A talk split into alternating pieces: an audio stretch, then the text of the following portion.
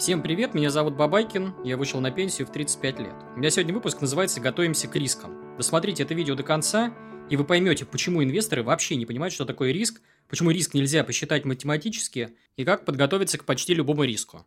Но для начала я бы определился с терминами, что такое вообще риск. Если мы обратимся к западным учебникам финансовым, а у других у нас нет, э, то там э, риском называют стандартное отклонение. Если переводить на человеческий язык, иными словами, это насколько сильно нас может тряхнуть. То есть вот эти вот ценовые колебания нашего портфеля, наших акций, облигаций и других инструментов. Когда я впервые встретился с этим определением, то я очень сильно удивился и мысленно задавал себе вопрос, а что это вообще такое? Как можно риск посчитать математически и почему риском является только то, как колбасит наш портфель. Мне казалось это тогда странным, но, опять же, аналитики, опытные инвесторы, коллеги мои уверяли меня, что это правильно, так считать риск. В итоге э, практика показывает, что э, все-таки мое возмущение оно было не на пустом месте. При этом я прекрасно отдаю себе отчет, что у каждого поколения инвесторов и вообще людей, которые так или иначе соприкасались с миром финансов, будет свое понимание риска. Потому что если сейчас опросить рядового американского инвестора и задать ему вопрос, а что такое риск, он там назовет какие-то свои определения, свои страхи. Если же спросить, например, предыдущее поколение, да, российское, советское, то они будут говори- говорить э, вообще другие вещи про то, что банкам нельзя доверять, что все накопления сгорят, что акции это фантики и так далее, и так далее. Они тоже по-своему будут правы. Почему? Потому что они пережили определенный опыт, которого у нас, например, не было. При этом мы по-своему уникальны и подготовлены. Под «мы» я имею в виду Э, люди, которые выросли на постсоветском пространстве. Многие из нас застали развал государства, переход от социализма к капитализму, видели гиперинфляцию, потерю накоплений и так далее, и так далее. Западные инвесторы ничего подобного не видели.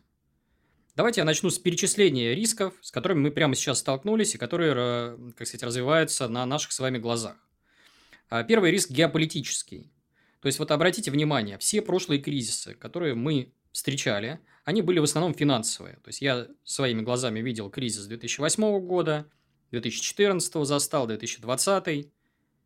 Был еще кризис 98 года. Все это были финансовые в основном кризисы. При этом ни один инвестор не жил в эпоху геополитических кризисов. А когда мы сталкиваемся с такими кризисами, то вся теория, которая описана в современных учебниках, она, по сути, идет коту под хвост. Вот просто разберу на примерах. В учебниках нам говорится, что инвестору нужна страновая диверсификация. Сейчас она, по сути, мертва. Почему? Потому что есть не нулевой риск полной потери капитала. Второй важный момент, э, что сейчас бьют инвестора не по паспорту, а по физиономии. И когда я натыкаюсь в YouTube или в каких-то статьях на мысли о том, что нужно обзавестись э, вторым паспортом, я э, улыбаюсь. Почему? Потому что, вот как выразился коллега Спирин, это очень похоже на анекдот про мышки, которых просили стать ежиками. Мы не можем физически это сделать. Третий аспект. Право собственности сейчас работает исключительно для своих. В противном случае вы рискуете потерять капитал. Еще один пример. Американские брокеры, они тоже, по сути, для своих, потому что здесь опять риск потери капитала, он э, не нулевой. Нас сейчас все это удивляет, э, кого-то даже шокирует, но все это уже было в истории. С одной стороны, такие риски минимальны, но они вновь и вновь будут повторяться. И я же здесь советую, как я уже говорил, изучать не историю, а то, как себя ведут люди в такие моменты. И в моменты геополитических кризисов э, как раз люди ведут себя примерно одинаково, можно заранее спрогнозировать, вот э, что будет. То есть я в этом плане не оракул, я просто примерно понимаю, как устроена психология людей, потому что я ее изучал. И, соответственно, исходя из этого действую. Защита от геополитического риска сводится к одной очень важной мысли – где родился, там и пригодился.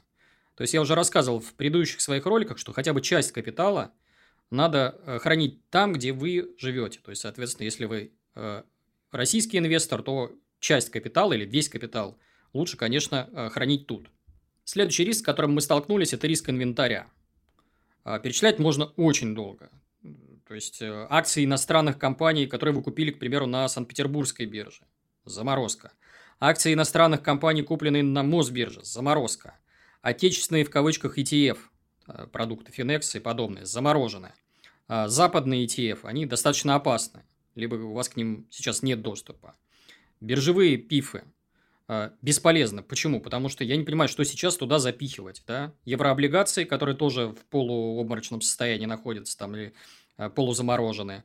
Иностранные акции, к которым у нас сейчас нет доступа. Остается только в такие БПИФ упаковывать акции, ну, а, российские, да. Но какой смысл, как можно заблудиться в трех соснах, там, собрать портфель из российских акций, не так уж и сложно. Еще пример АДР, ГДР. Такие суррогатные акции, когда мы левой рукой чесали правое ухо. То есть, это нужно было в старой парадигме э, нашим компаниям листиться где-нибудь на лондонской бирже, на нью-йоркской бирже, чтобы доступы к нашим инструментам имели и западные инвесторы тоже. Сейчас такой инструмент, он, по сути, бесполезен.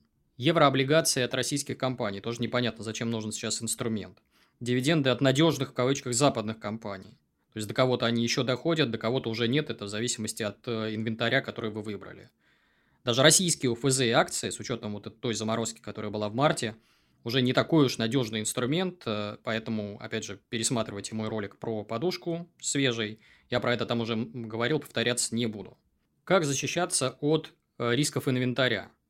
А, ну, я вижу несколько важных а, аспектов. Первое – никаких лишних цепочек и посредников. То есть любой посредник в цепочке множит риски. Точка. Далее. У вас должна быть возможность отстаивать свои интересы в суде. И этот суд должен быть нашим. В противном случае, если вы, например, сейчас попробуете обратиться в западные суды, то, скорее всего, такие иски просто не будут э, принимать и рассматривать. Третий важный момент. У вас должна быть возможность осуществлять пиар-усилия так, чтобы вас услышали – если будете сейчас звать, например, журналистов где-нибудь на Западе и рассказывать, как э, обидели русских инвесторов, то над вами будут смеяться и говорить, так вам и надо. При этом то, что я вижу сейчас, как российские инвесторы при помощи пиар-усилий как раз достигают намеченных целей. То есть их мысли, их опасения доходят до регуляторов, до чиновников, и так или иначе меры принимаются, их слышат. А вы скажете, ну, наверное, риск инвентаря есть только у россиян. У мира все в порядке. Нет, конечно, коллеги. Потому что мы первые в этом списке, дальше нужно насторожиться. Всем китайским инвесторам совершенно точно, арабским инвесторам. И вообще всем инвесторам из стран, которые ведут себя плохо, по мнению цивилизованных, в кавычках, стран. То есть такой риск для них, э, он сейчас усилился в разы. Настало время для нативной интеграции. Как заработать на рынке недвижимости стартовый капитал, вообще не инвестируя в недвижимость? Есть отличный способ. Агент по недвижимости получает с каждой сделки 4% от цены объекта.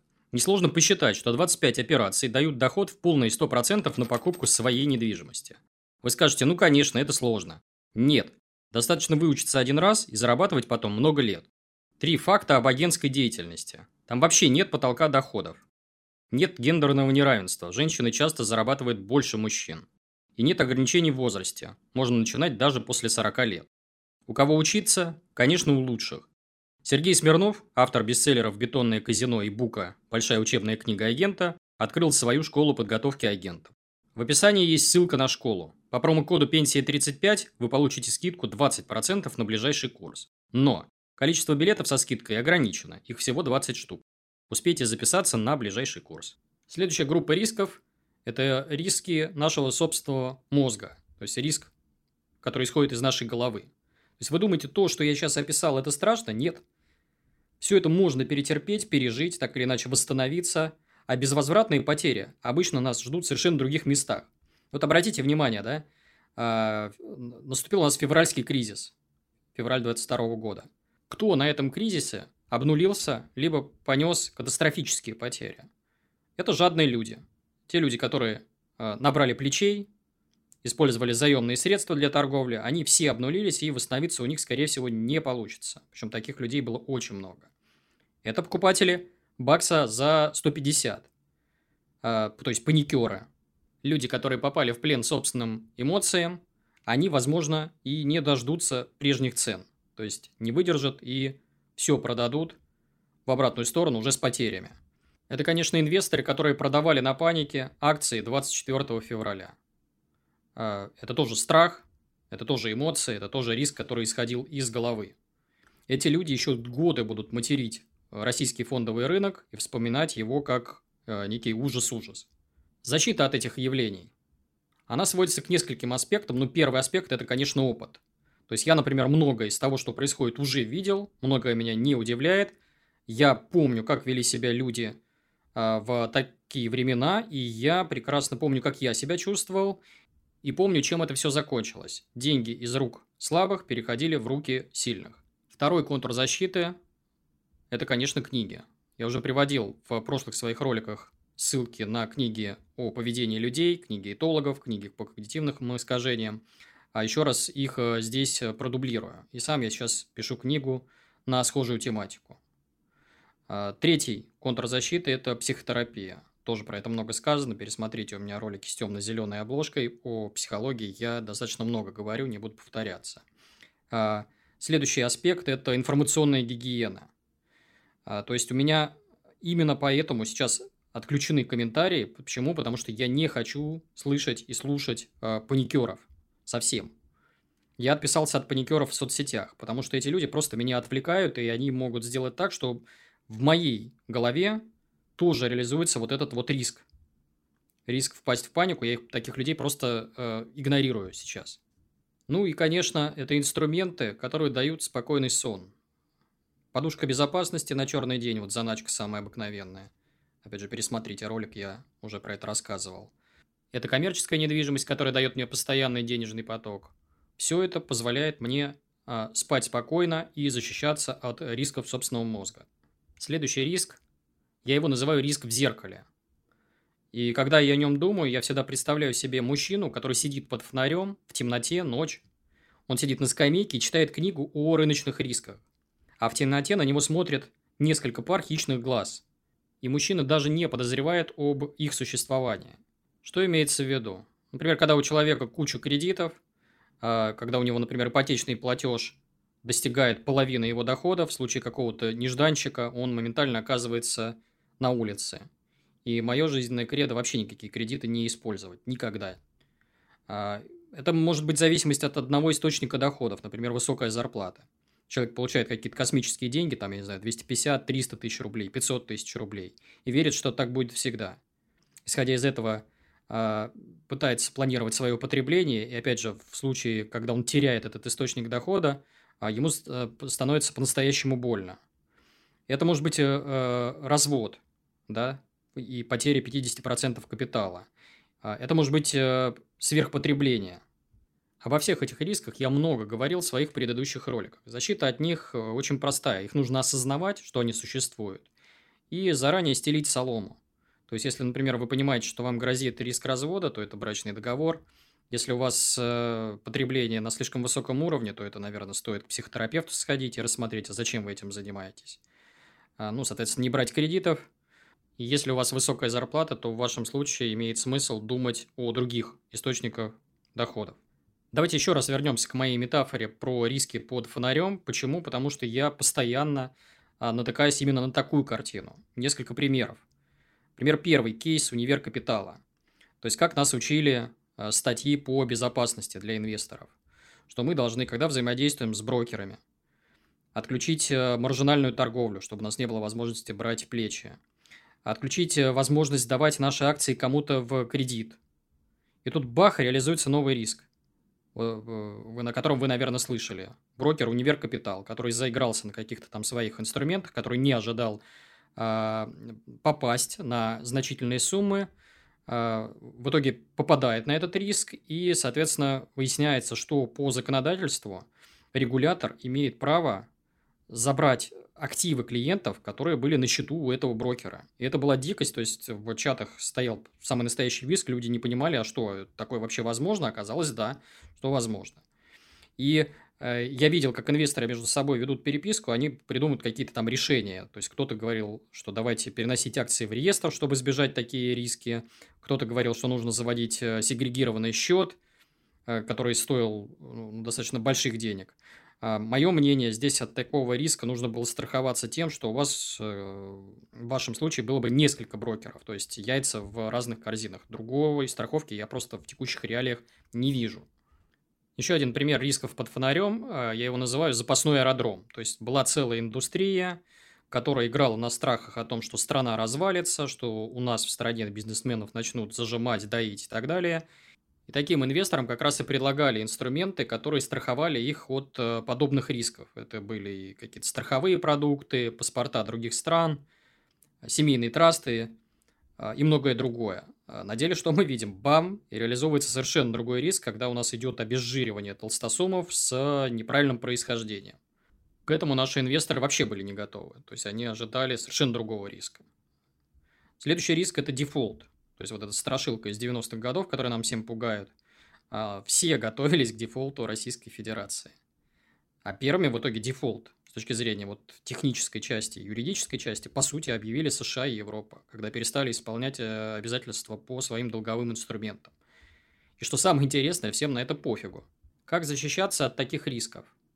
Ну вот смотрите, нас обычно пугают событиями, которые на слуху, которые чаще упоминаются в СМИ. Но эти события не приводят к каким-то катастрофическим потерям, потому что мы так или иначе к ним готовы. А нужно стараться готовиться к тем событиям, о которых вы даже не подозреваете. И как это сделать, уже описано в книгах, например, если взять того же Талеба, перечитать все его книги, там «Антихрупкость», «Черный лебедь», там прям вот э, вся книга про то, как готовиться к таким нежданчикам. Просто берите, читайте, становитесь антихрупким, повторяйте принципы, которые изложены в этих книгах. Еще один способ от защиты от вышеназванных рисков – это право на ошибку. То есть у вас должен быть план на случай, если ваш основной базовый план провалится. Все достаточно просто, мы про это уже тоже много раз говорили в предыдущих роликах. А, следующая интересная мысль, я ее называю эвристикой доступности. Это такое когнитивное искажение, когда человек пытается оценивать события а, как более вероятное, более частое. Пример э, аэрофоба, да, люди считают, что самолеты очень опасны. Да? При этом с точки зрения цифр статистики математики выясняется, что нет. На самом деле автомобили и другие виды транспорта намного более опасны, чем самолеты. А, ну, давайте здесь вот домашнее задание, да? Я вам здесь приведу. Я перечислил вам несколько рисков в этих роликах.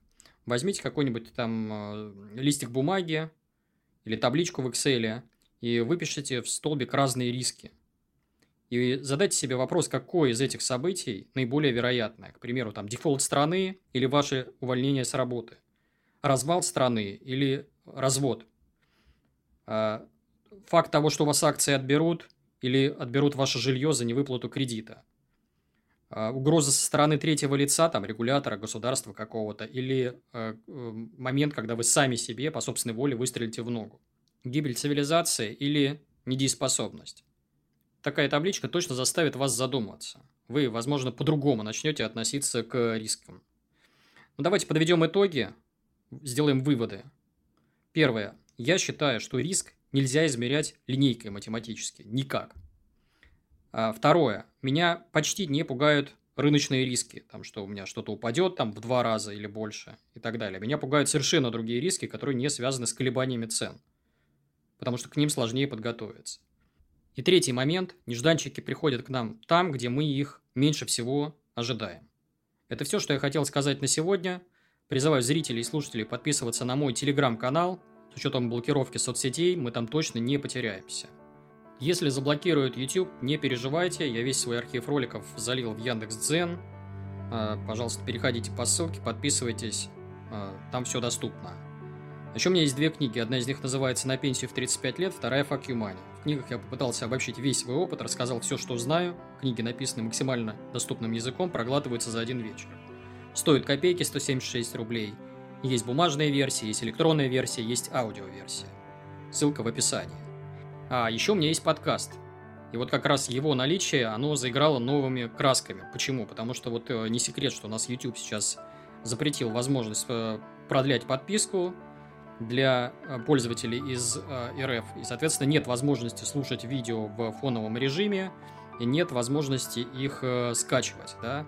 А как раз для этого я беру и заливаю аудио дорожку всех своих выпусков в формате MP3 эм на все доступные платформы. Это Яндекс Музыка, Litres, Storytel, Google подкасты, Apple подкасты и так далее. И у вас есть возможность слушать меня по дороге на работу, на тренировках, на прогулках, в очередях, в пробках, везде, где только можно. Это все, с вами был Бабайкин. Всем спасибо, всем пока.